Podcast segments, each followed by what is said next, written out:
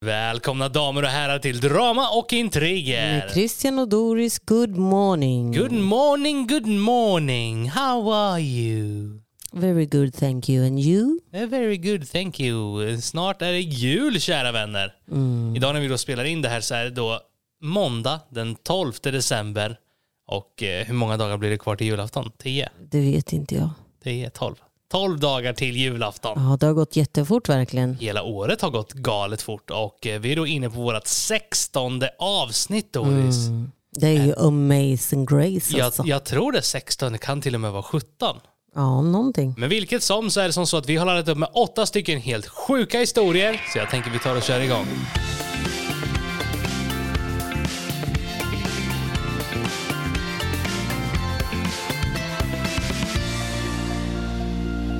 Råkade förstöra min pojkvän.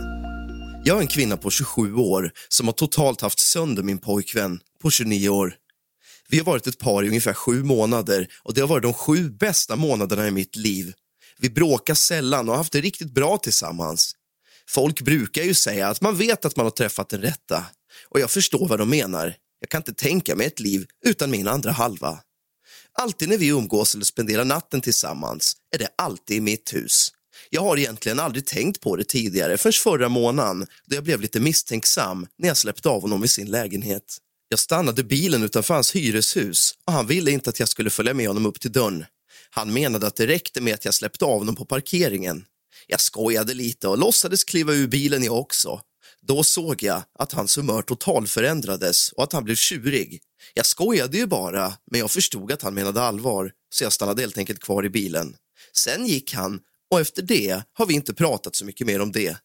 Jag frågade mina vänner angående detta och de alla tror att det kan vara som så att han är otrogen och kanske lever dubbelliv. Desto mer jag tänker på det så verkar alla bitarna falla på plats. Jag har aldrig fått se hans lägenhet. Han blir antingen irriterad eller börjar prata om något annat när jag tar upp ämnet. Sen får han ibland samtal från någon som heter Kim och han går alltid iväg när han får de här samtalen. Nu på efterhand så har jag tänkt på att även kvinnor kan ju heta Kim. Häromdagen var jag ihärdig när jag släppte av honom hos sig. Jag ville minsann följa med upp. När han vägrade låta mig följa med upp så nämnde jag mina aningar och vad jag trodde han höll på med. Då blev han helt tyst en stund. Efter ett tags tystnad sa han åt mig att följa med upp om jag så gärna vill se lägenheten. När vi öppnade hans ytterdörr blev jag helt chockad. Det enda som fanns i hans lägenhet var en uppblåsbar madrass och lite kläder här och där. Visst, han hade en spis och ugn och tvättmaskin och sådana där hushållsredskap som är standard i en lägenhet, men utöver det, inga som helst möbler eller saker, förutom sin säng. När min pojkvän såg min min började han förklara om sin traumatiska barndom och uppväxt. Den där Kim är förresten hans handledare i Anonyma Alkoholister. Ni skulle bara ha hört sättet han berättade om allt det hemska som skett i hans liv. Hur han blivit sexuellt utnyttjad som liten, misshandlad, svulten och så vidare. Som i sin tur ledde till ett alkoholmissbruk som sen ledde till ett drogmissbruk. Han har varit helt nykter nu i två år men har fortfarande inte fått ordning på sin lägenhet. När han berättade allt det här så började jag själv gråta och ville egentligen bara trösta honom. Han fortsatte berätta om sin barndom och när han började berätta om åren som tonåring, då bröt jag ihop och då bad han mig gå. När jag var på väg ut så hörde jag honom gråta och först då förstod jag att jag fuckat upp. Jag fuckade upp riktigt ordentligt och jag vet inte vad jag ska göra. Nej. Stackars honom. Stackars pojkvännen. Han hade det väl tufft och skämdes antagligen Ja. att visa sin lägenhet. Liksom. Ja. Han hade ingenting. Men hon var Alltså. ihärdig och trodde att han hade en affär med Kim. Men Kim var hans handledare eller så här. Ja, och han ville ju inte att hon skulle få reda på det här. Nej. Vad tufft. Ja, alltså absolut. Men någonstans måste det vara skönt för honom att ha fått det här upp till ytan. För hon, hon, alltså hon, för, alltså hon fattade ju. Alltså ja, så här. hur länge hade de varit ihop? I två år? Men och, nej, nej, nej, nej. Han hade varit nykter i två år. Okej. Eh, men att jag tänker så här att eh, att hon bara liksom så anklagar honom typ för att vara otrogen. Alltså Ja, så. fast samtidigt om man har varit ihop ett tag är det inte dags att liksom spill the beans, förklara så Ja. att man ändå... Alltså är det ens partner så borde man ju ändå vara ärlig med sitt förflutna Fast det är med. inte lätt med trauman alltid vet du. Nej, nej, men alltså, han har ju inte behövt berätta allt, men han hade kunnat berätta att ja, men jag har t- tidigare missbruk liksom, som jag recoverar från. Mm. Åh, det, är, ju- det är ju också herregud. bra att veta som partner. Ja. Så man inte är det på en fest på, ska du ha en vinnare? Ska du ha en vinnare? Kom igen för fan, drick då. Eller så här. Men vet man att den personen har problem, För det är bland det värsta jag vet. Alltså, Ja. så här, varken jag eller Doris dricker alkohol.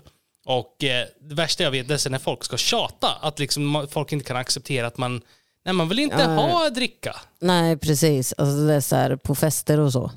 Och, och man ska bli hetsad liksom. Ja, Jag vill inte ha. nej. Drick själv för fan. Leave Britney alone. Jag tror alltså, det är ju som så här, de flesta människor har ju liksom skelett i garderoben. Även den här karln hade ju det. Ja. Men jag tycker ändå att man borde vara ärlig i sitt, för, sitt förhållande ganska tidigt ändå. Eller alltså när man, är man ihop så borde det bra om den andra partnern vet vad, Mm, verkligen, Vem hon- verkligen. vem hon lever tillsammans med. Men vad jobbigt för Men jag tror nog att det här känns som ett fuck up nu men han kommer nog komma tillbaka när han har gråtit färdigt tror jag. Det tror jag med. Det tror jag. Jag tror inte. Förhoppningsvis blir förhållandet ännu starkare. Och så kan ju hon säga förlåt, förlåt, förlåt. Du, du, du, Men kan inte han känna så här att han lever som ett dubbelliv? Alltså så han dö- döljer ju halva liksom, sitt liv för henne. Fast inte längre. Nej, inte, nej, inte längre. Nej, vad skönt för. Men fatta ändå att det finns människor där ute som lever dubbelliv. Som den här, vad heter den, Hagamannen? Nej, vad hette han? Den där våldtäktsmannen som levde dubbelliv.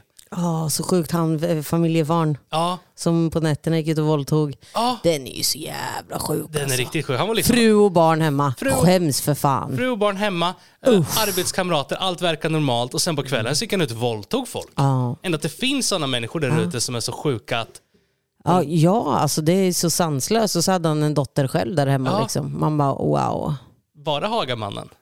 Eller har jag hittat Jag på vet, inte, nej, jag vet inte vilken av alla jävlar, men det Men- var, jag vet, någon av dem var det. Ja. Jag, jag, I know, I know. Han, fru och barn var lyckligt gift och eh, familjefar och åkte varje dag och lämnade barnen på skolan och, så, och sen på nätterna var han ett jävla monster. Ja, den är så Vad sjuk. gör man som fru om man får reda på en sån sak? Alltså man blir nog förstörd. Smickeli smack motherfucker. Va? Alltså om jag hade fått reda på typ så här, att du gör sådana saker, alltså det är ju så, det är ju så, det går ju inte att tänka så. Nej, och man är ju också så fördomsfull. Alltså, som, till exempel, jag kommer ihåg själv när jag såg en bild på Hagaman och tänkte jag, han är ju- han är bara en tönt. Alltså så här, det- det ser ut som en tönt. Mm, jag vet inte om det är Hagamannen. Nej. Du ska inte säga för mycket. Vet du. Hagamannen kan ju vara han som sköt folk. Ja. Som cyklar runt på sin Ja, men det, cykel. det, det är ju det jag säger att jag är väldigt osäker. Men det var ju någon känt fall här i Sverige Ja, där det var någon ja, Något av våldtäktsman. de svenska fallen. Ja, Ja, nej men det är så sjukt, alltså obehagligt. och sen bara kunna gå hem och bara okej, men jag har nyss varit ute och våldtagit någon och sen bara gå hem till sin egna barn, lägga sig i sängen och fortsätta sin vardag. Den är så störd. Ja, den är, man måste nog vara riktigt sjuk för att kunna klara av att göra något sånt. Verkligen. Och lägga sig i samma säng som sin fru. Liksom. Ja, och sen bara godnatt. okej. Godnatt älskling, puss och kram, love you. Vart har du varit? Ja, jag har varit ute och fixat lite. alltså, så så här, nej, obehagligt, obehagligt.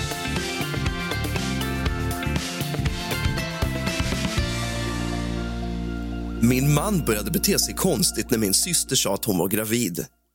Det känns som att jag håller på att bli galen här. För några dagar sedan var jag och min man på middag hos mina föräldrar. Allting gick riktigt bra, vi skrattade och hade kul medan vi njöt av middagen. När det var dags för efterrätten så annonserade min syster ut att hon var gravid och ska få barn. Alla i familjen ställde sig upp och blev riktigt glada. Ja, förutom min man, som satt kvar tyst vid bordet. Inte ens gratulera min syster. Han bara satt, stirrade rakt åt hennes håll. Jag frågade min man flera gånger om han mådde bra och han mumlade någonting om att han kände sig lite sjuk. Det tyckte jag var riktigt konstigt och han bokstavligen satt och skrattade och hade roligt för bara några minuter sedan. Bara några minuter senare så började han spy. Och nej, han gick inte iväg på muggen. Han bara spydde rakt ut på bordet över sin fina efterrätt. Allting gick så fort. Han bara satt och skrattade. Min syster sa att han var gravid och han blev tyst i några minuter och sen började han spy rakt över matbordet. What the fuck? Jag hjälpte honom in på muggen och där satt han över holken liksom och stirrade rakt ner. Jag fick inte hjälpa honom eller ens röra honom. Jag fortsatte fråga honom om han var okej, men jag fick inget svar. Resterande i min familj blev lite oroliga och jag sa att det var bäst att jag tog med mig min man hem istället. Väl hemma kollade jag hans blodtryck och temperatur, men allting var normalt. Förutom att han fortfarande inte sa ett ord. Hela vägen hem satt han där i passagerarstolen helt knäpptyst. Kort efter det här så gick han och la sig och vi pratade inte mer om det den dagen men dagen efter så hör jag att duschen är igång klockan 05.30. Jag smyger upp för att kolla till honom men hör redan vid toalettdörren att han sitter i duschen och gråter. Jag sliter upp dörren och frågar om han var okej okay, men fick fortfarande inget svar förutom att han behövde vara själv några minuter. Då tappar jag mitt tålamod och frågar vad i helvete han håller på med. Då svarar han att han bara känner sig lite överväldigad. Överväldigad över vad? Det är väldigt olikt min man och ingenting han har gjort innan. Han är inte personen som brukar bli stressad av jobb eller något annat. Hans sinne är fan vanligtvis lika hårt som Stålmannens. Efter en stund kom han ut, tog på sig och vägrade prata mer om det. Jag fattar ingenting. Det här är så olikt honom att göra. Jag kan inte låta bli att tänka på att detta triggades när min syster sa att hon var gravid. Det är lite konstigt att allting började då kan jag tycka, eller? Det som gör att jag mår ännu sämre är att min syster en gång sa att min man var exakt hennes typ av kar och att hon hoppades hitta någon som är exakt som honom. Min syster har förresten en pojkvän, men jag kan fortfarande inte skaka av mig situationen och känslan. Någonting känns verkligen fel. Vad ska jag göra? Alltså du ska säga att jag misstänker att du jappar min syster och att du har gjort henne på smällen. Det ligger lite ugglor i mossen. Det ligger ugglor, det ligger den där jävla garderoben. Ja, någon, någonting är ju Ja, men helt my klart God, skumt. fatta om han har gjort eh, hennes syster gravid. Oh. Det, är ju- ja, men det är ju därför Ja, garanterat. Alltså det, Varför skulle en annan spy? Ja, och så som man hör i historien så allting pekar ju mot att eh, tyvärr så har ju då din man antagligen haft en affär med Din din syster. syster. Grattis. Och det, och det är antagligen din mans barn i hennes eh, vajay. Mage. OMG alltså. Herregud. Ja, vad ska du göra? Ja, du ska... eh, Om, ja, du måste ju fatta själv liksom vad fan det är frågan om. Så att då är det bara att du säger det bara. Men om karln är helt tyst, ja, men testa att gå andra vägen då och snacka med syrran. Ja, men syrran verkade ju jättelycklig att hon var gravid. Hon lär väl inte yppa något. Nej, nej, men hon kanske kan avslöja. Erkänna. Ja, men den där jävla karln hade ju kastat ut med huvudet för alltså. Jag förstår inte det här med folk som är otrogna. Hemskt. Det är hemskt. Ja men alltså göra din syster gravid. Ja. Ja men alltså den är riktigt hemsk. Göra min syster gravid? Are you fucking insane? Ja, jag har inte gjort din syster Nej gravid. men alltså på riktigt, vad finns det för jävla karlar där ute? Det finns karlar för allt. Kvinnor med för den delen. Ja, men att göra ens syster gravid, fine, var otrogen med någon jävla annan tjomme, men för fan min syster ger du fan i. Det är min familj. Jag har inte rört din syster Doris. Nej men alltså hon står, fattar hon står du? här och spänner ögonen i Jävlar, mig. alltså. Jag bara sitter här. Alltså ens syster. Ja, jättehemskt. Alltså så här, nej. Det går inte, det är svårt för mig. Inte min syster alltså. Ja, nej. Jag har bara syskon också. typ och en brorsa. Systrar. Systrar och en Ja, brorsa. ja. Vad sa jag? Syskon? Syskon. Systrar och en bror. Ja. Nej men alltså vad jobbigt läge. Alltså Mm. få veta att, ja men, alltså det ska ju splittra väldigt mycket, eller det splittrar ju väldigt mycket. Om hon nu får fan, veta att Hela det, familjen ju. Ja, om hon nu får veta att hennes kar har varit med hennes syster. Ja, visst, hon kommer dumpa karn men hon kommer också behöva dumpa systern. Alltså som har gjort det där sveket mot henne liksom. Ja, för fan. Uff, Usch, tänk om Jobbigt. Simon hade gjort mig på smällen. usch. tänk om. Jävla lillebror. Eller hur? Men tänk tanken, alltså så sjukt. Ja, alltså den, är ju, jag hade ju, alltså jag, det är ju så nära en själv. Ja. Alltså, det hade ju blivit mord på bygget alltså. Ja, det är svårt att föreställa sig också. Men det finns ju sådana här historier där ute där det är liksom helt sjuka historier. Ja, Men vilket den här jobbigt var läge. obehaglig. Alltså grejen är att han blir ju väldigt, väldigt konstig där. Ja, av en anledning. Ja, Lägg ja, ihop ett plus ett. spyr och, och går hem och, och lägger sig och går upp klockan fan halv sex på morgonen i duschen och tjuter. Ja. Alltså så här, bitch please. Lägg ihop ett och ett. Någonting står inte rätt till där. Ja men hon är ju också så här, kan jag tycka, jag hade ju fattat redan där och då när han började spy. Han satt och garva innan och så säger hon att hon är gravid och börjar han bete sig konstigt. Ja. Då hade jag direkt vet, så här, fattat. Ja. Och den här jäveln verkar vara lite trög ändå. Alltså så här, Hon kanske inte vill tro att det är sant. nej men, Men ta, ta tjuren i hornen och hör du, nu är det som så här, jag Exakt. Mm. misstänker det här. Är det sant? Nej, det är inte sant. Nej, hur kom, Nej, vad bra för vi kommer göra ett faderskapstest. Jag kommer tvinga min syster att göra ett faderskapstest så det kommer fram då. Ja, När ungen är här. Bara så du vet. värsta, värsta Sherlock Holmes. Absolut alltså. Sanningen ska fram din lille jävel. Vi var faktiskt med om ett sånt fall förra veckan. Kommer du ihåg det? Sherlock Holmes. Vi lekte, de, lekte de, detektiver. Ja fy fan, vi är bäst på det. Det är vi, Vi är bäst på det. Ja, Jason har en dyr Louis Vuitton-väska Mm. som vi unnar honom. Visst, kanske var väldigt korkat av oss att köpa en väska för typ 4 8 Fast egentligen inte, men det är dumt av honom att ta den med sig Ja. till fritidsgården. Men det var liksom så här, alltså Jason det var det enda han önskade sig och det var det enda han fick liksom. Mm. Men eh, han tog med sig sin Louis Vuitton-väska till fritidsgården. Han har gjort det många gånger innan, det funkar bra. Mm. Men just den här gången så hade han sin Louis Vuitton-väska inuti sin ryggsäck. Som någon rotade i. Och Mm. Ja. någon stal hans... Eh, Någon som gick i sjuan och jag som går i fyran. Ja. Ja. Så någon hade då stulit Jasons väska, han kom hem, märkte den när han var hemma. Vart ju såklart ledsen. Eh, och Jasons kompis bara, men tyvärr Jason, det, det är bye bye till den väskan. Ja, han, eh, hans kompis hade ju sagt till honom, Jason du behöver inte skit i det nu. Så här, för Jason var ju som sagt jätteledsen. Och då hade Jason bara svarat sin kompis, fast du känner inte min mamma och pappa.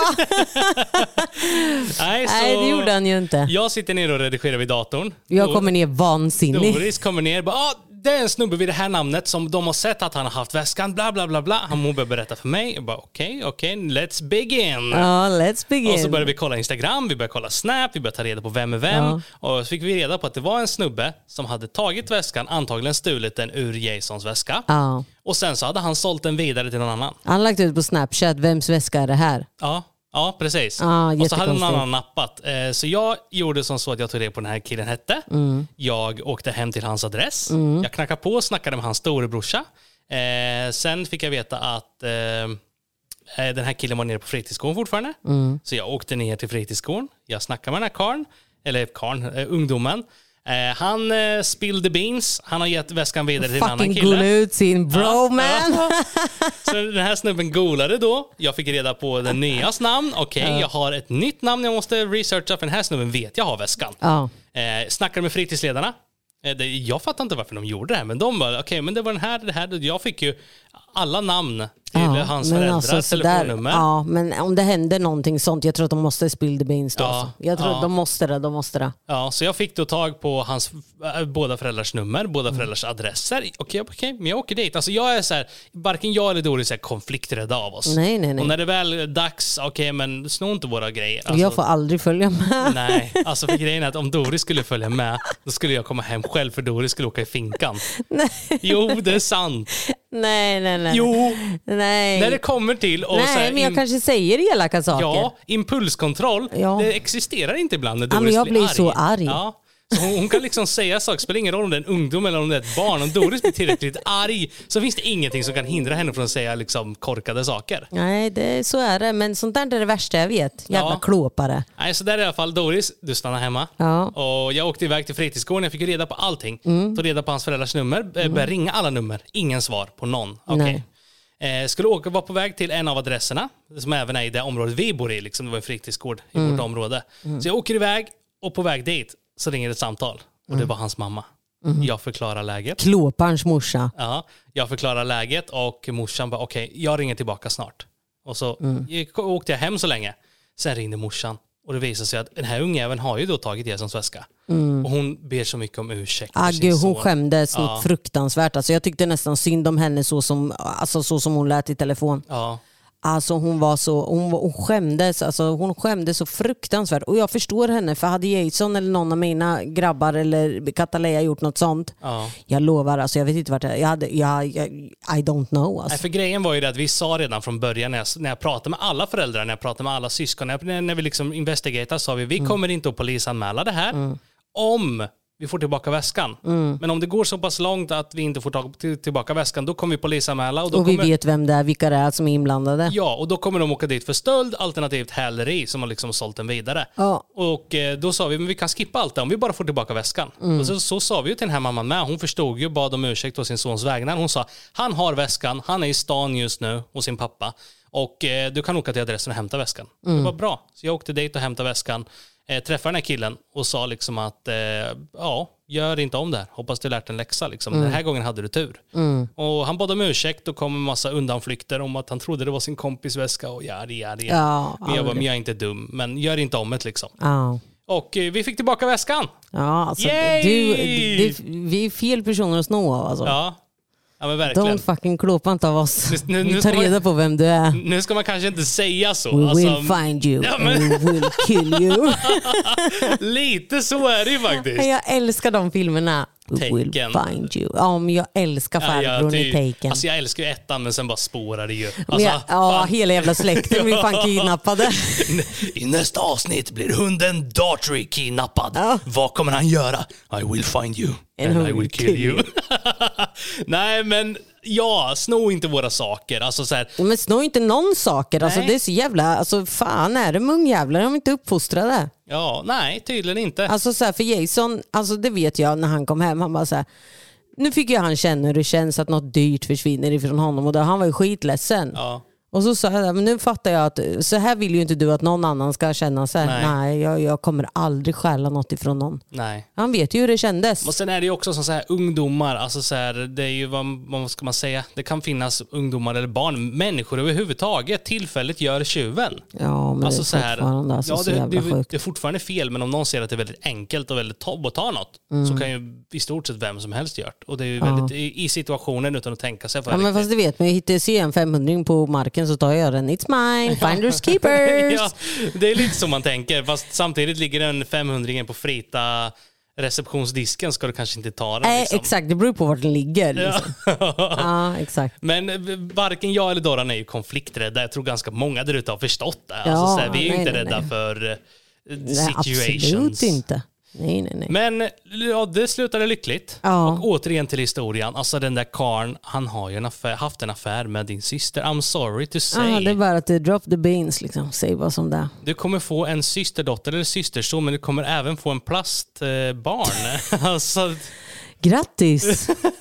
nej, men det är ju hemskt. Men du behöver säga det till en bara. Så Ja. får du ju se. ta tjuren i hornen. Gör det och så gör du faderskapstest hen. Hej då.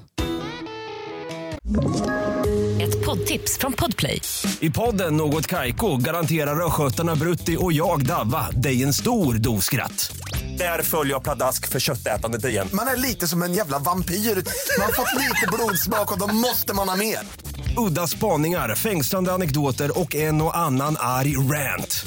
Jag måste ha mitt kaffe på morgonen för annars är jag ingen trevlig människa. Då är du ingen trevlig människa, punkt. Något Kaiko, hör du på Podplay. Därför är gardinerna lämnade min nyförlösta fru på BB då jag vet att barnet inte är mitt. Jag ska försöka hålla den här historien lite kort och jag och polarna ska ut. Vi ska supa skallen i bitar. För ungefär sex månader sedan fick jag veta att min flickvän varit otrogen och att barnet hon bär i sin mage inte är mitt. Min flickvän var i tredje månaden när jag fick veta det här. En snubbe vid namn Rickard kom fram till mig på jobbet och frågade om jag var Saras pojkvän. Jag sa att ja, det är jag. Vad vill du? Han förklarade att han var ledsen, men att han har legat med henne. Han sa att han inte hade någon aning om vad, liksom att hon hade en pojkvän. Ja, det var ingenting hon hade nämnt för honom, vilket jag för övrigt inte tror på. Klart han visste att hon hade en pojkvän. Helt ärligt blev jag lite chockad och ville inte riktigt tro på det. Då drog han upp sin telefon och började visa bevis, meddelanden som de har skrivit till varann. Jag såg klart och tydligt att det var min flickväns Snapchat och att skrivstilen var exakt på prick som min flickvän brukar skriva. Sättet att formulera sig liksom. Jag fick veta att hon varit otrogen i över ett år med en annan man. När hon fick veta att hon var gravid så kom hon och Rickard överens om att låta barnet vara mitt. På det sättet skulle hon inte förlora sitt perfekta liv och Rickard skulle inte behöva ta hand om en bebis. Hela situationen med min flickväns graviditet var konstig då jag och min flickvän har försökt hur länge som helst att skaffa barn. Sen, helt plötsligt, blir hon gravid bara sådär. Rickard har tänkt på det länge och han blev nyligen kristen. Han sa att han inte kunde leva i en lögn där hans egna barn inte vet vem han är. Jag svarade att jag skulle höra av mig men att han inte skulle avslöja till min flickvän att jag sagt något. Jag har haft väldigt lång tid att tänka på det och kom till slut fram till att den bästa hämnden jag kunde göra liksom var att avslöja allting när hon precis var fött. Då är hon som svagast. Jag besparar er detaljerna, men hon fick verkar och bebisen blev född. Direkt efter att barnet pluppat ut så togs bebisen iväg för att få en hälsokontroll utförd på sig. Det som egentligen skulle ha varit en vacker stund när jag håller i min bebis var istället den mest hjärtskärande ögonblick jag varit med om i mitt liv. Bara att veta att barnet inte var mitt verkligen skar djupa sår i mitt hjärta. När läkarna sytte igen min flickvän och hon började känna sig bekväm började jag packa ihop mina prylar. Hon frågar vart jag ska. Jag berättar allting för henne. Jag säger att jag vet att jag inte är pappan. Att hon kan spela chockad om hon vill, men att jag vet allting. Och jag säger åter att hon kan ju be Rickard komma. Han blir säkert glad över att få skriva under föräldraskapet. Sen gick jag därifrån och min mobil har gått varm sen dess. Hon till och med skriver sms just nu när jag sitter här och berättar den här historien.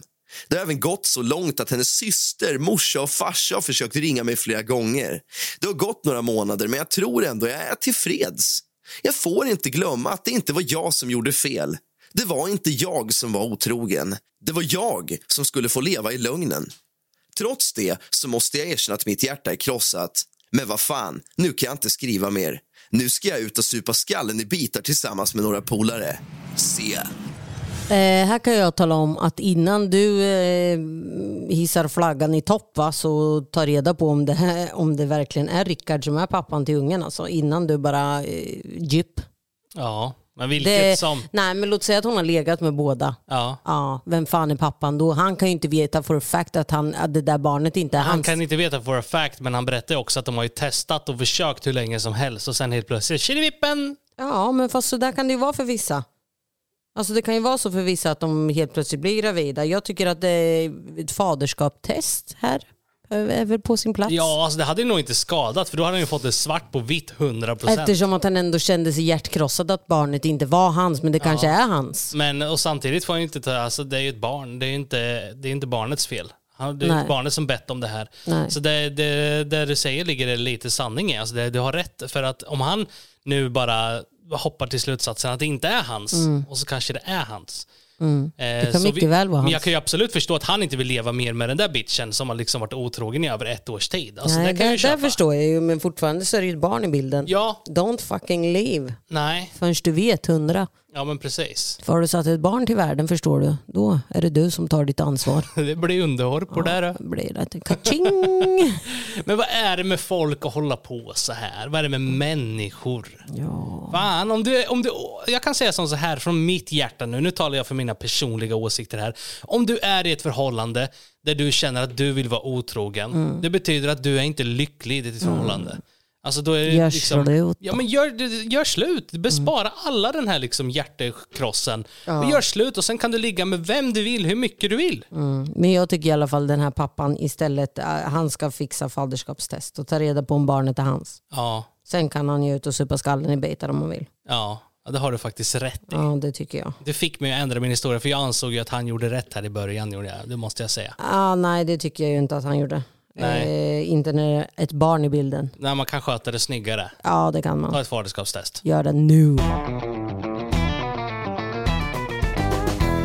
Jag förbjuder min flickvän att använda min köksutrustning. Jag ska hålla det så kort som möjligt. Problemet började för ungefär två år sedan när min flickvän flyttade in hos mig. Jag är en tidigare professionell kock som har en passion för matlagning. Genom åren har jag lyckats samla på mig riktigt mycket köksutrustning i form av speciella japanska kockknivar, sous gasbrännare, kastruller, matberedare av högsta klass och så vidare och så vidare. Jag tror ni förstår. Riktigt bra köksutrustning som man skulle kunna hitta inne i ett Michelin-kök. Väldigt dyra saker. Skulle någon av dessa saker gå sönder så skulle det inte gå att ersätta det för att det är otroligt dyra men även väldigt ovanliga. Därav så är alla dessa saker som mina små bebisar som jag älskar något enormt. Precis som man inte skulle tappa en bebis i marken så kör man inte min kockkniv i diskmaskinen. You get the point. Mycket av sakerna jag samlat på mig har jag haft i över tio år men eftersom jag är så försiktig med mina saker så håller de fortfarande toppkvalitet än idag, tio år senare. I mitt kök så har jag även massa billiga pannor och annan köksutrustning som jag kallar för skitprodukter men som jag ändå kan använda om jag ska göra något enkelt eller om jag har någon vid min sida till hjälp i matlagningen som jag inte litar på. När min flickvän flyttade in frågade hon om jag inte kastat ut alla skitprodukter då jag har mycket bättre saker att använda. Jag förklarade att dessa saker har jag utifall att någon jag inte litar på i mitt kök skulle laga mat. När hon bott hos mig i några månader började jag hitta bucklor i mina kastruller. Små hack i mina knivar och repor i mina stekpannor. Det här gjorde att jag började observera min flickvän när hon lagade mat.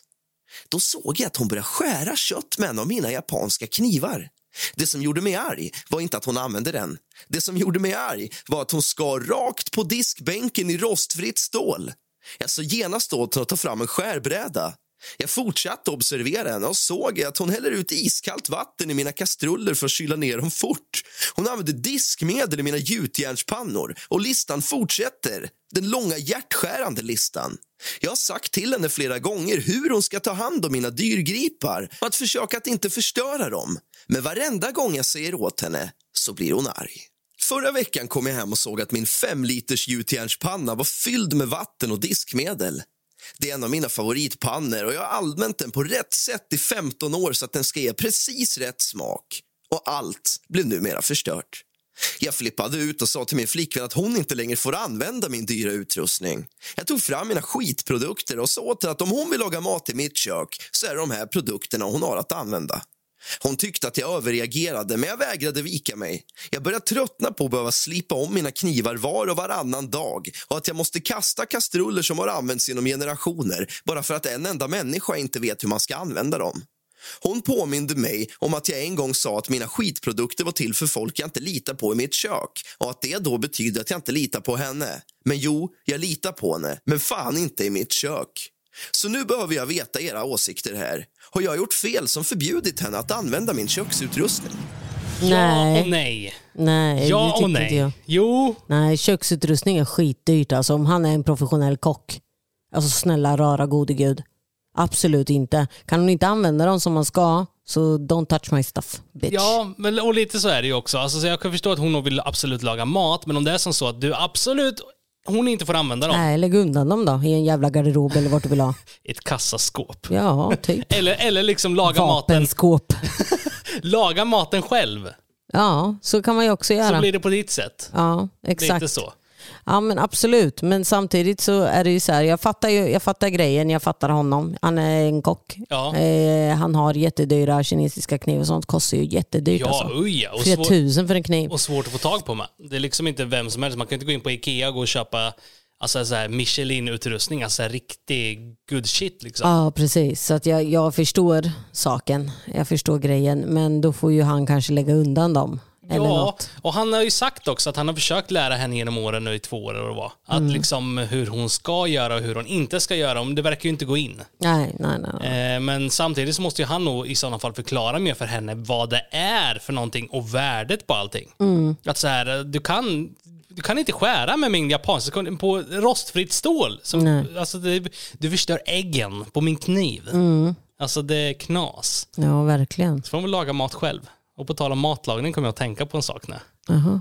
Kommer du ihåg vår första lägenhet vi hade tillsammans? Det här var back in the days när du lagade köttfärssås till mig. Va? Du vägrar erkänna att och jag tyckte köttfärssåsen smakade så himla konstigt. Nej, det var väl ute på landet i alla fall va? Nej, det var på- i hemma- i Himmelstalund. Var det? Ja, vår Aha. första lägenhet. Ja, ja, ja, ja. Det här tog ändå några år innan jag fick veta. Ja, men det var så äckligt var det. Det var riktigt äckligt, men det sa du inte då. Du, du åt och låtsades Ja, inte veta om att det var Det var äckligt. jätteäckligt. Kan inte du ta och berätta? Gör det du. Det är ju du som ville avslöja.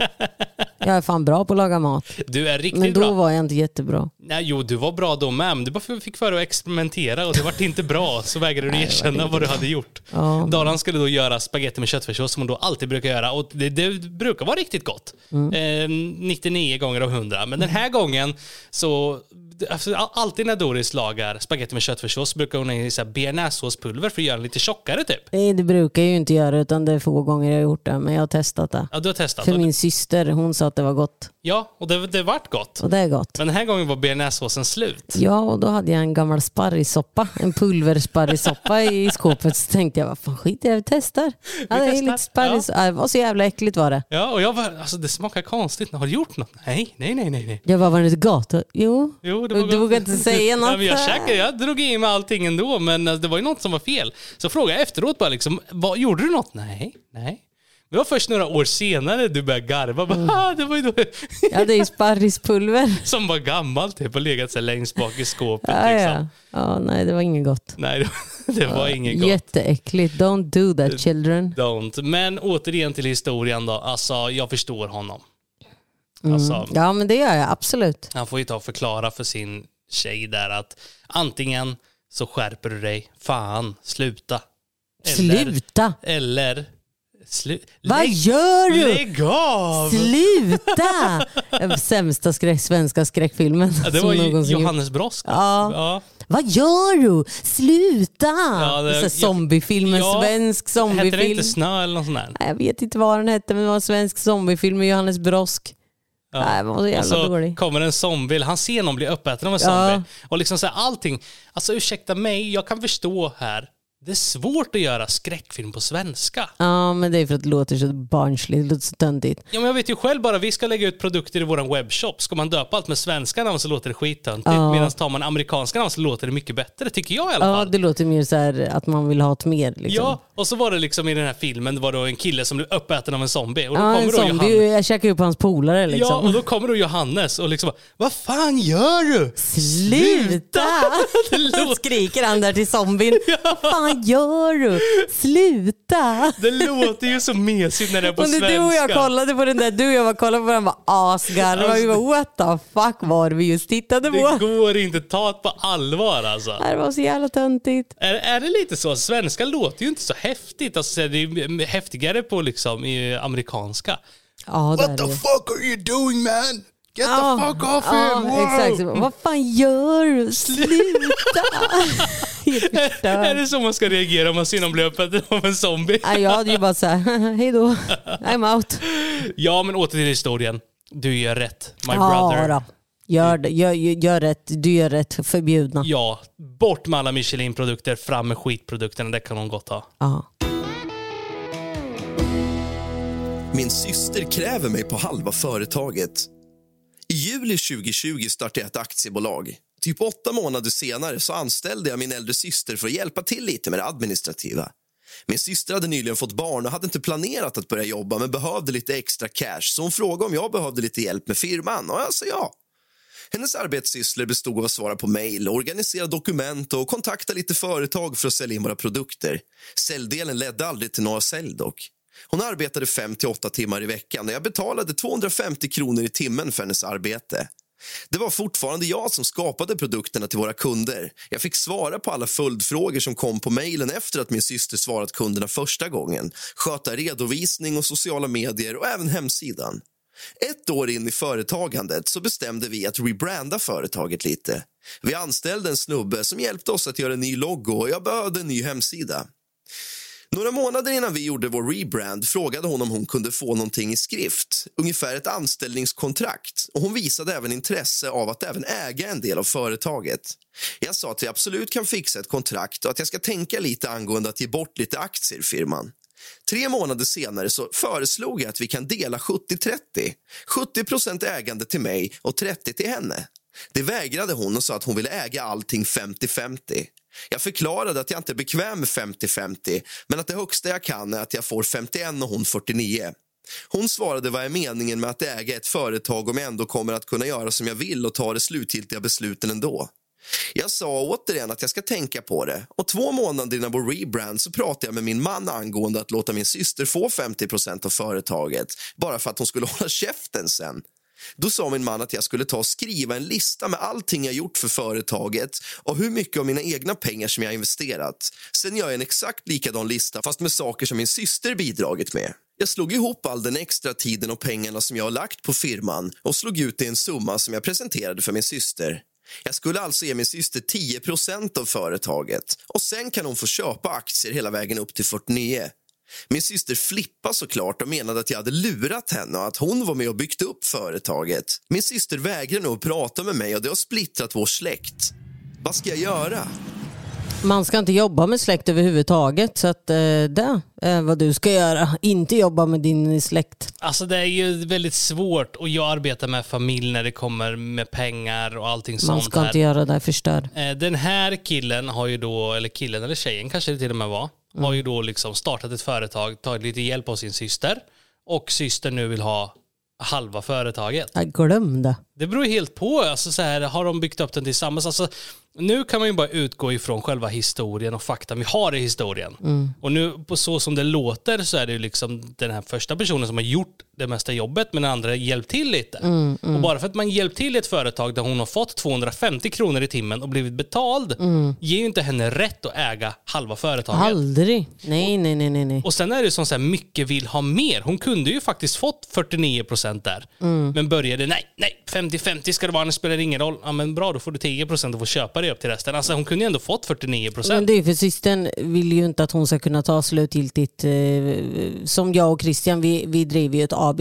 Ja, Vi har ju 50-50. ja. Du kan inte ta beslut, jag kan inte ta beslut utan Nej. dig, du kan inte ta beslut utan mig. Nej. Så allting vi gör måste någon av oss godkänna. Ja men precis, och det tycker jag är bra. Men, eh, Och är det då inte systern har inte varit med på det här, alltså så här, visst hon har hjälpt till men hon har inte varit med i samma mån som andra syrran som liksom har startat upp företaget. Ja, då ska precis. inte hon komma liksom. Nej, och den här personen som startar upp företag har också investerat pengar. Exakt, Och då är det exakt. väl inte mer än rätt att systern också ska investera pengar i sådana fall om hon Ja. vill äga lika mycket. Alltså, Precis. För det är ju ofta så, alltså, det verkar vara den första systern som startade som är den mer drivande. Ja, ja, och sen är det ju, det är ju inte, det är, ju- alltså det är aktiekapital, det är ju det är så mycket som man petar in själv. Ja, ja, alltså driva ett företag är ju inte lätt Nej, någonstans. nej, nej, det är ju inte gratis. Och här tänker jag att jag måste nästan ge en liten stor shoutout till Nyföretagarcentrum som Mm. finns i Sverige. Eh, Det här är inget samarbete, vi får ingenting betalt, men att det var faktiskt där jag lärde mig allting jag kan om företagande. Mm. Jag gick så här starta eget-kurs, man kan gå dit och bolla idéer, det kostar ingenting. Och det- alltså, det var där jag lärde mig allting. Ja. Och det var riktigt bra, för att sen när det var dags för oss att starta vårt aktiebolag så ja, men då visste jag det mesta. Ja. Jag hade koll på det mesta och eh, även om jag kanske får någon ny idé, då kan man gå dit och bolla helt gratis. De ställer bra frågor, alltså så här, motfrågor. Och de är ärliga med det, där kommer inte gå. ja, men precis. Och det, de säger saker som din familj kanske inte vill säga till dig. Ja. Att så här, ja men hallå, hur tänker du här och här och här? Där Ja. får du liksom en tredje åsikt som inte curlar dig. Nej, för det vet jag för jättemånga år sedan. Då eh, ville ju du starta med att sälja när vapes precis hade kommit ut på marknaden. Ja, det ja. hade inte riktigt kommit till Sverige än, hade det inte. Nej. Utan det var populärt typ som i Kina och sådana Ja, grejer. ja. Och då ville ju du börja att sälja sådana, eller starta upp en, en, eh, sida Ja, man kunde ja, köpa. precis. Stay Och- smoked ska du veta. Ja, Stay Smoked ja. Och sen där i alla fall så pratade du med Fredrik, eller vad han heter. Hette han Fredrik? Ja, Fredrik på Nyföretagarcentrum i Finspång var det här. Ja, och där i alla fall så sa ju han bara alltså what the fuck man. Ja men inte bara det, alltså, visst de kan hjälpa dig med idén men de kan också hjälpa, de har så mycket kontakter. Mm. Och det är jättebra, okej men vi känner den här killen inom Läkemedelsverket, kan, jag kan kolla med honom, de hjälper en med så mycket. Ja, Så att ja. är det som så att du har planer på att kanske starta eget företag eller så här, du inte vet vart du ska börja, gå Nyföretagarcentrumkursen. Ja. Jag gick den för att starta företag och fick veta alltså, jättemycket om Ja. redovisning, om allting, hur man startar, hur man börjar, vad man ska tänka på, vad man inte ska göra. Och där i sin tur kommer du träffa kontakter som du sen kan prata med om du har idéer som Fredrik, som man, vi har Ja. gått till. Liksom. Och sen, alltså, vi eh, har, ju- alltså, både jag och Daran har alltid varit väldigt driftiga, alltså företagsamma. Eh, vi hade ju faktiskt väldigt tur. Vi var faktiskt på väg och det här kan man, kan man berätta det här? Och då? Rage Zone. Ja, det kan vi göra. Alltså vi skulle då starta Sveriges första Rage Room. Och det här var ju jättestort i USA. Ja, den har inte ens kommit hit än. Nej, och jag tror absolut på konceptet. Jag tror det hade funkat, men vi hade ändå tur i oturen för sen kom corona och där hade vi blivit slaktade. För alla så här, Ja, alltså, och jag sa ju jag var ihärdig där för det kändes inte bra i min mage. Alltså jag, det, det kändes inte bra. Du vill ju köra, köra, köra. Ja, det jag bara, för- nej, nej, jo, nej. men alltså det här, nu, nu snackar vi att det här planerar vi kanske ett års tid och leta lokal och kolla Mm. Men det kändes ju inte bra i slutet. Nej, i slutet ja. Men i början kändes det bra. Alltså, Ja. säg, jo, ni var ombord. Jag kollade med dig och alla, alla var ombord. Eh, men sen mot slutet kändes det inte bra. Så vi hade ju startat ett AB. Vi var allting redo. Det var bara lokal som saknades egentligen. Eh, och här Mm. och hade, saker. Ja, och saker. Och här hade vi liksom problem med att hitta en lokal. Mm. Så, men till slut så hittade vi en lokal. Eh, vi skulle få hyra den, men den var i fel eh, detaljplan, tror jag det Mm. heter. Eh, alltså det var ett industriområde och där fick man inte öppna en sån. Och vi kollade ju såklart upp allting för vi vill göra allt by the book. Ja. Allt 100% lagligt, liksom. vi vill inte ta några genvägar eller hamna problem senare. Så jag kollade upp det och det var fel detaljplan tror jag det heter. Och, eh, vi hade jättemycket problem, vi fick gå till kommunen och snacka, men de bara nope, ni får inte starta. Okej, men då får vi avvakta lite, sa vi. Och sen kom coronan. Ja, fy fan. Alltså, hade man, har man liksom ett etablerat eventföretag, då kan man ju överleva om man har kapital och spar, spar, sparat pengar. Men fatta om vi hade startat upp där. Alltså, Ni startade och så kom coronan bara några månader senare och lockdown så nej fy, ja, vilken tur vi hade. Men nu har ju de någon form av rage room i Stockholm tror jag. Ja. Eh, som är öppnat. Men jag tror inte det går inte bra alltså. nej, nej, det, det, det gör inte det alltså. nej, Det går inte bra. Det är inte många eventcenters det går bra för. Nej inte längre. Det Nej, var ju en boom, längre. det var ju en Ja. boom där med Det var typ trendigt. Ja, men det var så trendigt ett tag. Lekland och... Och studsmattor och grejer. Men det är, inte, alltså, det är redan beprövat, eller vad säger man? Ja, det är redan mättat. Ja, det mättat finns som så fan. mycket där ute. Ja.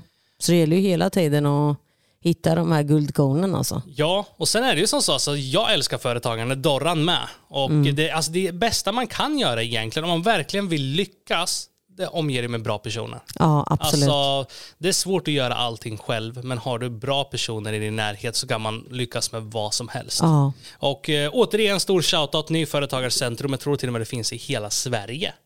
Eh, som sagt, inget samarbete. De vet inte ens om att vi säger det här, men att jag känner att jag fick gå dit gratis. Jag fick göra allt gratis och därav vill jag ge tillbaka nu när vi kan ge tillbaka. Eh, Så ta och spana in det, men återigen till historien, nästan glömt vad det handlar om. Just det, systern krävde halva företaget. Bitch please, Mm, don't. skärp dig. Ja. Ett poddtips från Podplay. I podden Något Kaiko garanterar östgötarna Brutti och jag, Davva, dig en stor dos skratt. Där följer jag pladask för köttätandet igen. Man är lite som en jävla vampyr. Man har fått lite blodsmak och då måste man ha mer. Udda spaningar, fängslande anekdoter och en och annan arg rant. Jag måste ha mitt kaffe på morgonen för annars är jag ingen trevlig människa. Då är du ingen trevlig människa, punkt. Något Kaiko, hör du på Podplay. Därför är gardinerna.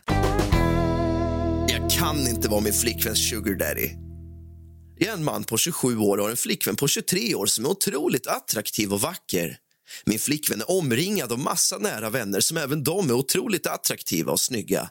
Denna vänskapskrets tycker om att festa med rika män som de möter. Min flickvän och jag har varit ihop i några år och jag tjänar ändå helt okej från mitt jobb, men jag är inte direkt rik heller. Jag har inte en massa sparkonton med miljoner eller massa fonder och så vidare. Men jag har en riktigt bra lön och givmilda bonusar som jag får. Och jag har så pass bra ekonomi att jag betalt av hela vårt hus i ett svep och har inga andra lån. Jag vill kunna spara lite pengar så att jag kan gå i pension relativt ung och kunna njuta av livet. Därför investerar jag mycket av mina pengar, men inte allt. Jag ser verkligen till att njuta av livet nu också. Till exempel så bjuder jag hela familjen på en all inclusive till Jamaica nu lagom till nyår. Min flickvän är svartsjuk på grund av hennes kompisar. De lever lyxliv där de går ut och äter på lyxrestauranger och får fina presenter hela tiden. Hon älskar mig och vi har planer för framtiden men hon fortsätter nämna alla fina saker hennes kompisar får från sina älskare. Häromdagen fick jag nog och skrek på henne att jag inte har råd att vara hennes sugar daddy. Hon förklarade då att hennes vänner inte alls är så. Jag påpekade att hennes vänner har inga jobb som gör att de kan leva den här livsstilen de lever. De har aldrig gått runt ekonomiskt och de hittar en ny äldre gubbe som kan betala allt de gör. Jag påpekade även att en av hennes vänner kör en ny Tesla värd en och en halv miljon kronor samtidigt som hon själv arbetar som servitris på en restaurang. Nu menar min flickvän att jag kallar hennes väninnor för sexarbetare och horor, vilket jag inte gör. Typ, fast ja. Nej, eller ja. Men de får göra som de själva vill. Jag försökte få in i min flickväns huvud att hennes kompisar kan omöjligt ha de sakerna som de har om det nu inte varit för deras rika, mycket äldre pojkvänner som betalar allt. Ingen av dem har ett så pass välbetalt jobb. Nu tycker min flickvän att jag är ett rövhål som tycker så. Hon frågade om jag tyckte att hon också är en sån tjej då jag tjänar ungefär sex gånger mer än vad hon gör. Jag svarade nej, men hennes vänner är såna. Är jag ett rövhål som tycker så? Det tycker jag inte. Det är väl lite av eh, så här, alltså det är ju inte rövhål. Alltså, eh, alltså folk gör ju vad de själva vill i sina liv. Är det som så att dessa tjejer vill träffa äldre karlar? Ja men gör det, de får bestämma sånt själva. Ja, gör vad ni vill. Men är det moraliskt rätt? Det är en annan fråga. Alltså så här, alltså det finns ju människor som träffar väldigt, väldigt mycket äldre människor. Jag har aldrig kan- fattat grejen alltså. Pengar. Ja, men jag vet inte hur många, alltså hur många, sen jag startade Instagram, hur många jävla DMs jag har fått av karar som, vill, som skriver att de vill bli min, att, att de vill ha mig som sugar baby. och så står det att de vill spoila mig och betala mina räkningar och typ att de vill göra allt för mig och det är inget så sexuellt utan de vill bara umgås typ så här. Vad fan ska jag umgås med dig för? Äckliga jävel, get away from me. Ja men alltså på Hallå, riktigt. hon har redan sin sugar daddy. Nej, jag skojar. Ja men alltså på riktigt.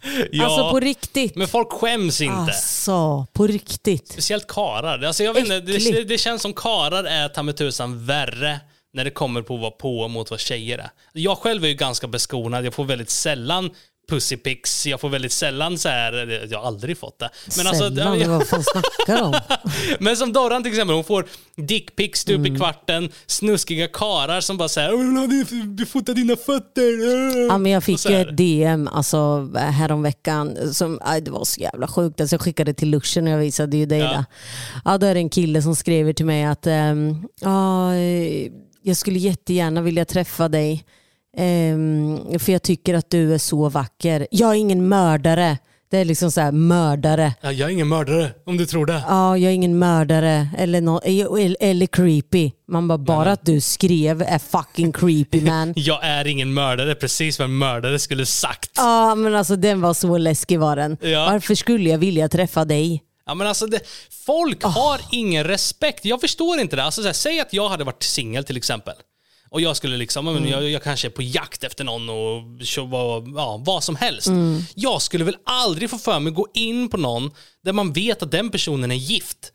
Och sen liksom stöta på den personen. För det är ju liksom, det är respektlöst mot kvinnan man skriver till, men det Ja. är även respektlöst mot partnern med. Alltså, det är så jävla har, sjukt. Har inte vissa människor skam i kroppen? Visst, ge komplimanger, absolut. Mm. Men det är ju en sak att ge en komplimang bara shit, fan vad du ser bra ut. Eller mot och bara "Ah, vad sexig Ja, men, eh, ja, eller bara att man, en, männi, en annan människa kan fastna. I, för den här karln har ju skrivit flertal gånger men, men han ser ju inte att jag läser. Nej. Nej. Och att man då liksom så här, har fastnat sådant i en människa som han verkar ha fastnat typ i mig. Ja.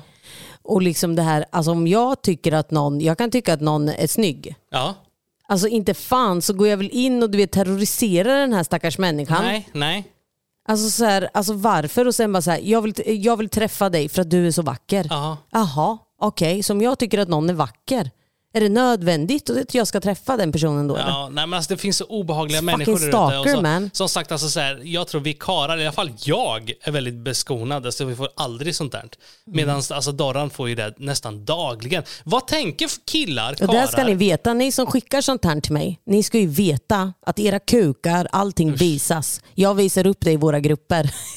ja. kolla, kolla grabbar, kolla vad jag har fått. Vad Det är så pinsamt för man ser att det är ni, vi har era namn, vi har allting. Ja. Så bespara er. Jag undrar lite, vad tänker killar liksom som skickar iväg sånt? Tror de på riktigt att den här tjejen eller kvinnan ska bara oh, wow, herregud. wow, shit vad nice, den här killen måste jag skriva till. Ja, men alltså, vad tänker killen om man säger ja, jag skickar, min, min, jag skickar min, en kukbild. Jag, jag skickar på mitt könsorgan. Mm. Och så, vad, vad tror de att tjejen ska bara sitta och liksom säga oh my god, jag måste ha den där. Ja men precis, det händer ju inte Ja, liksom. men alltså, vad, nej, men alltså hur, vad tänker en kille? Jag fattar kan inte det, det. det, är nästan lite som nutidens blottare. Alltså på våran tid när Ja, vi var visst unga. är det. Ja, men de här personerna gick ju runt och blottade sig för tjejer och höll på. Ja, men idag så är de ju på internet och håller på och blottar sig anonymt. Och det, Mm. det som är sjukt är att de kommer undan med det också.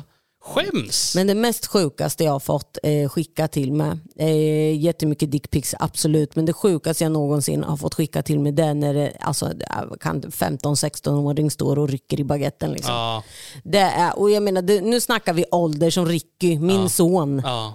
Alltså det är så här, Här, snälla alltså- gode gud.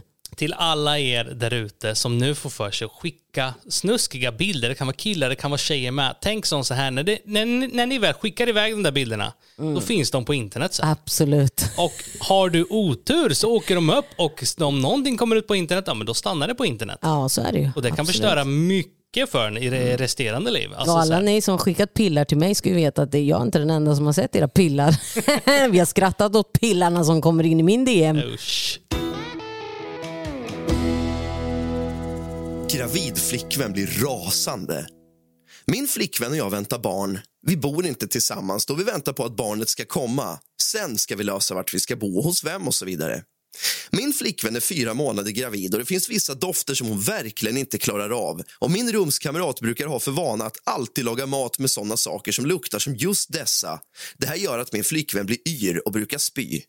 Jag har försökt prata med min rumskamrat och han blir alltid defensiv och menar att han har en strikt diet som han följer och att det inte är hans fel att min gravida flickvän inte klarar av doften. Jag försökte förklara att han inte har gjort något fel men om han bara skulle kunna skippa att laga vissa specifika rätter de dagarna han vet att min flickvän är på besök. Han blev upprörd och menade att han faktiskt bor där medan min gravida flickvän inte gör det. Han tänkte inte ta hänsyn till min flickvän då hon sover över fyra dagar i veckan och det skulle betyda att han i stort sett aldrig kan laga den maten han själv vill äta på grund av sin strikta diet. Jag försökte ändå övertala honom att gå med på en kompromiss, men det gick mindre bra. Han förklarade att han inte behöver ta hänsyn till min flickvän eller mina önskemål när det kommer till hans egna matlagning. Jag tänkte att detta var väldigt otrevligt och själviskt av honom. Han svarade bara “gilla läget” och att förklara för min flickvän att inte komma de dagarna jag anser att han lagar fel mat. Att min flickvän är min flickvän och inte hans flickvän. Nu undviker min rumskamrat mig och jag förstår inte riktigt här. Är det jag som är rövhålet? Jag tänkte att det skulle inte bli en so big deal liksom, eftersom han måste ju inte sluta laga maten helt. Bara de dagarna min flickvän är på besök.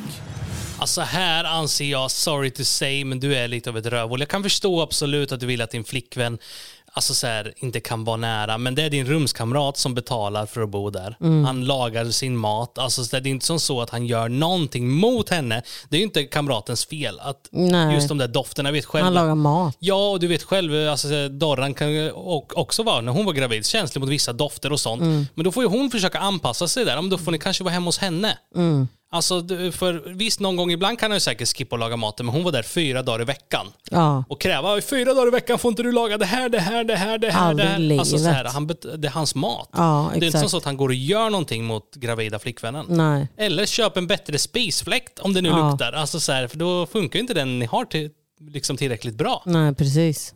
Eh, för det är ju som så att när man blir gravid så är det mycket hormoner och det är mycket liksom vissa parfymer. Ja. Och dofter kan göra att man mår illa och spyr. Ja. Jag hade till exempel en Armani-parfym som var jättedyr. Mm. Och jätte, jag älskar den. Dorran tyckte den var god.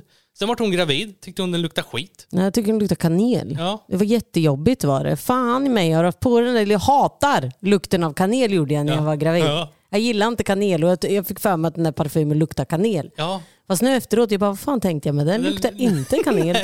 Men det är ju som med alla så här gravida hormoner och sådana grejer. Och här tycker jag det är fel att kräva att rumskamraten ska behöva anpassa sig till henne. Ja. Hade hon med varit en inneboende i lägenheten och betalar en tredjedel av hyran, absolut, då får han väl ta hänsyn. Ja, Men nu är hon faktiskt bara besökare och då ska inte han behöva liksom nej. anpassa sig. Nej, det tycker jag absolut inte. Och sen anpassa sig någon gång ibland, absolut, men anpassa sig fyra dagar i veckan för någon som inte bor där. Nej, Nej, det nej, kan nej, de nej, tyvärr nej. inte kräva. Nej, det tycker jag absolut inte. Och vi kör upp två tamponger i näsan eller något när hon Ja, går in. Liksom. ja, någonting sånt. Eller bara okej, shit nu lagar han den här maten, jag klarar inte av att vara här, okej men då går vi någon annanstans eller går hem Ja. till henne. Ja, Tycker jag i alla fall. jag med.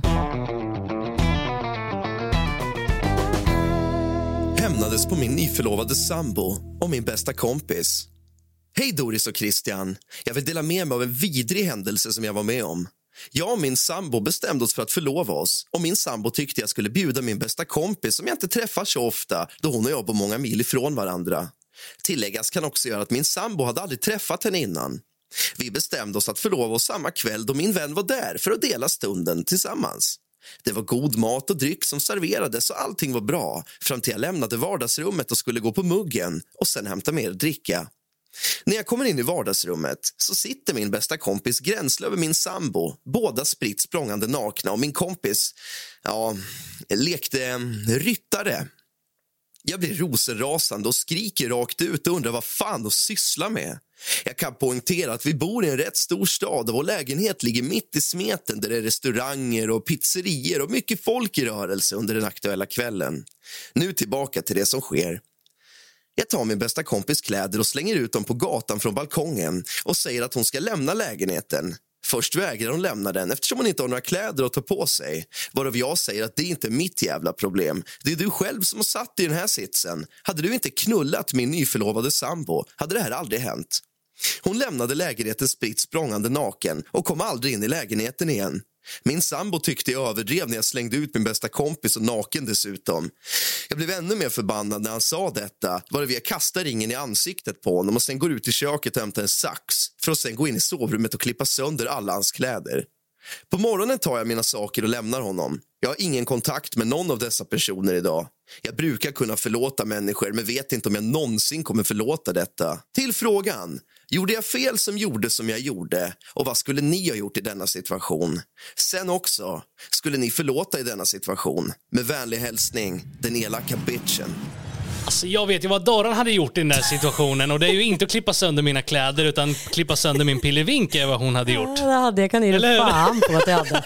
Det, alltså, det där är så, ja, nej. Och det här Om man är- förlovat sig och de jappar, men vad tänker de? Vad tänkte de? vet inte. Hon ska gå på toa och sen hämta mer dricka och så kommer hon in och de, nej. Nej, och det här är också en tittarhistoria vi fått inskickat. Så det är någon stackare där ute liksom som har skickat in det här. Och Alltså jag med. lider med dig och du är ingen bitch alltså. Jag hejar på dig. Jag hejar på det, men alltså, Jag han kan kanske tog det här som en invit att vi bjuder hem din kompis. Alltså, jag vet, Ja men du är jävla dum i huvudet. Det är han då då? Riktigt dum i huvudet, men... Alltså på Alltså, riktigt, det där gör mig arg. Jag Säg inte försöker, så. ja, men jag försöker bara sätta mig in i hans situation. Nej, don't. Hur tänker man där? Alltså så här. Ja, inte alls Det, det, efterbliven. det är inte så att han försökte göra det bakom hennes rygg, för han visste ju att hon hämtar dricka Alltså och jag kommer komma arg. tillbaka. Jag känner det bara brinner i hela mig. Men Alltså. fatta, hon ska bara hämta dricka, det tar liksom på riktigt kanske någon minut Och de har förlovat tillbaka. sig och bästa kompisen, de ville ha bästa kompisen där för att dela deras stund och så slutar de med talat.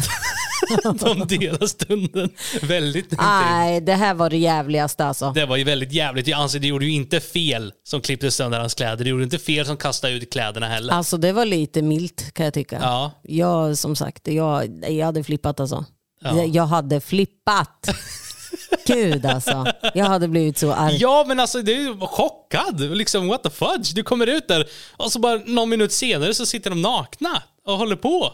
Det är din bästa polare och Och din... hon leker ryttare på honom. Ja! Värsta tjurfäktningen liksom. Ja men alltså nej, varför, tänk, varför gjorde de så? Jag vet inte.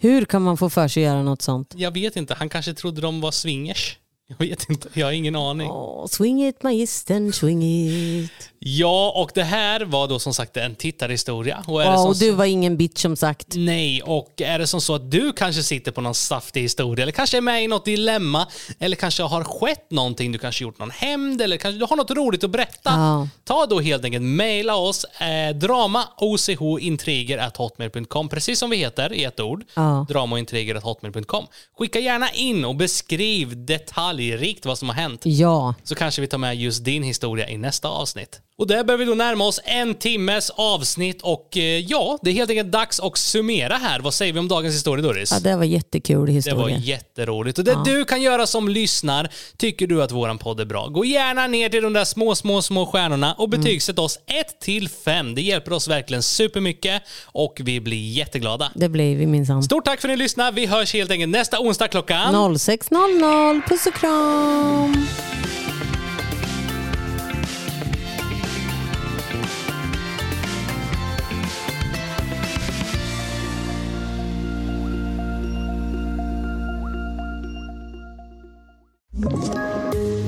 Poddtips från Podplay. I podden Något Kaiko garanterar östgötarna Brutti och jag, Davva, dig en stor dos skratt. Där följer jag pladask för köttätandet igen. Man är lite som en jävla vampyr. Man har fått lite blodsmak och då måste man ha mer. Udda spaningar, fängslande anekdoter och en och annan arg rant. Jag måste ha mitt kaffe på morgonen för annars är jag ingen trevlig människa. Då är du ingen trevlig människa, punkt. Något Kaiko, hör du på Podplay. Därför är gardinerna.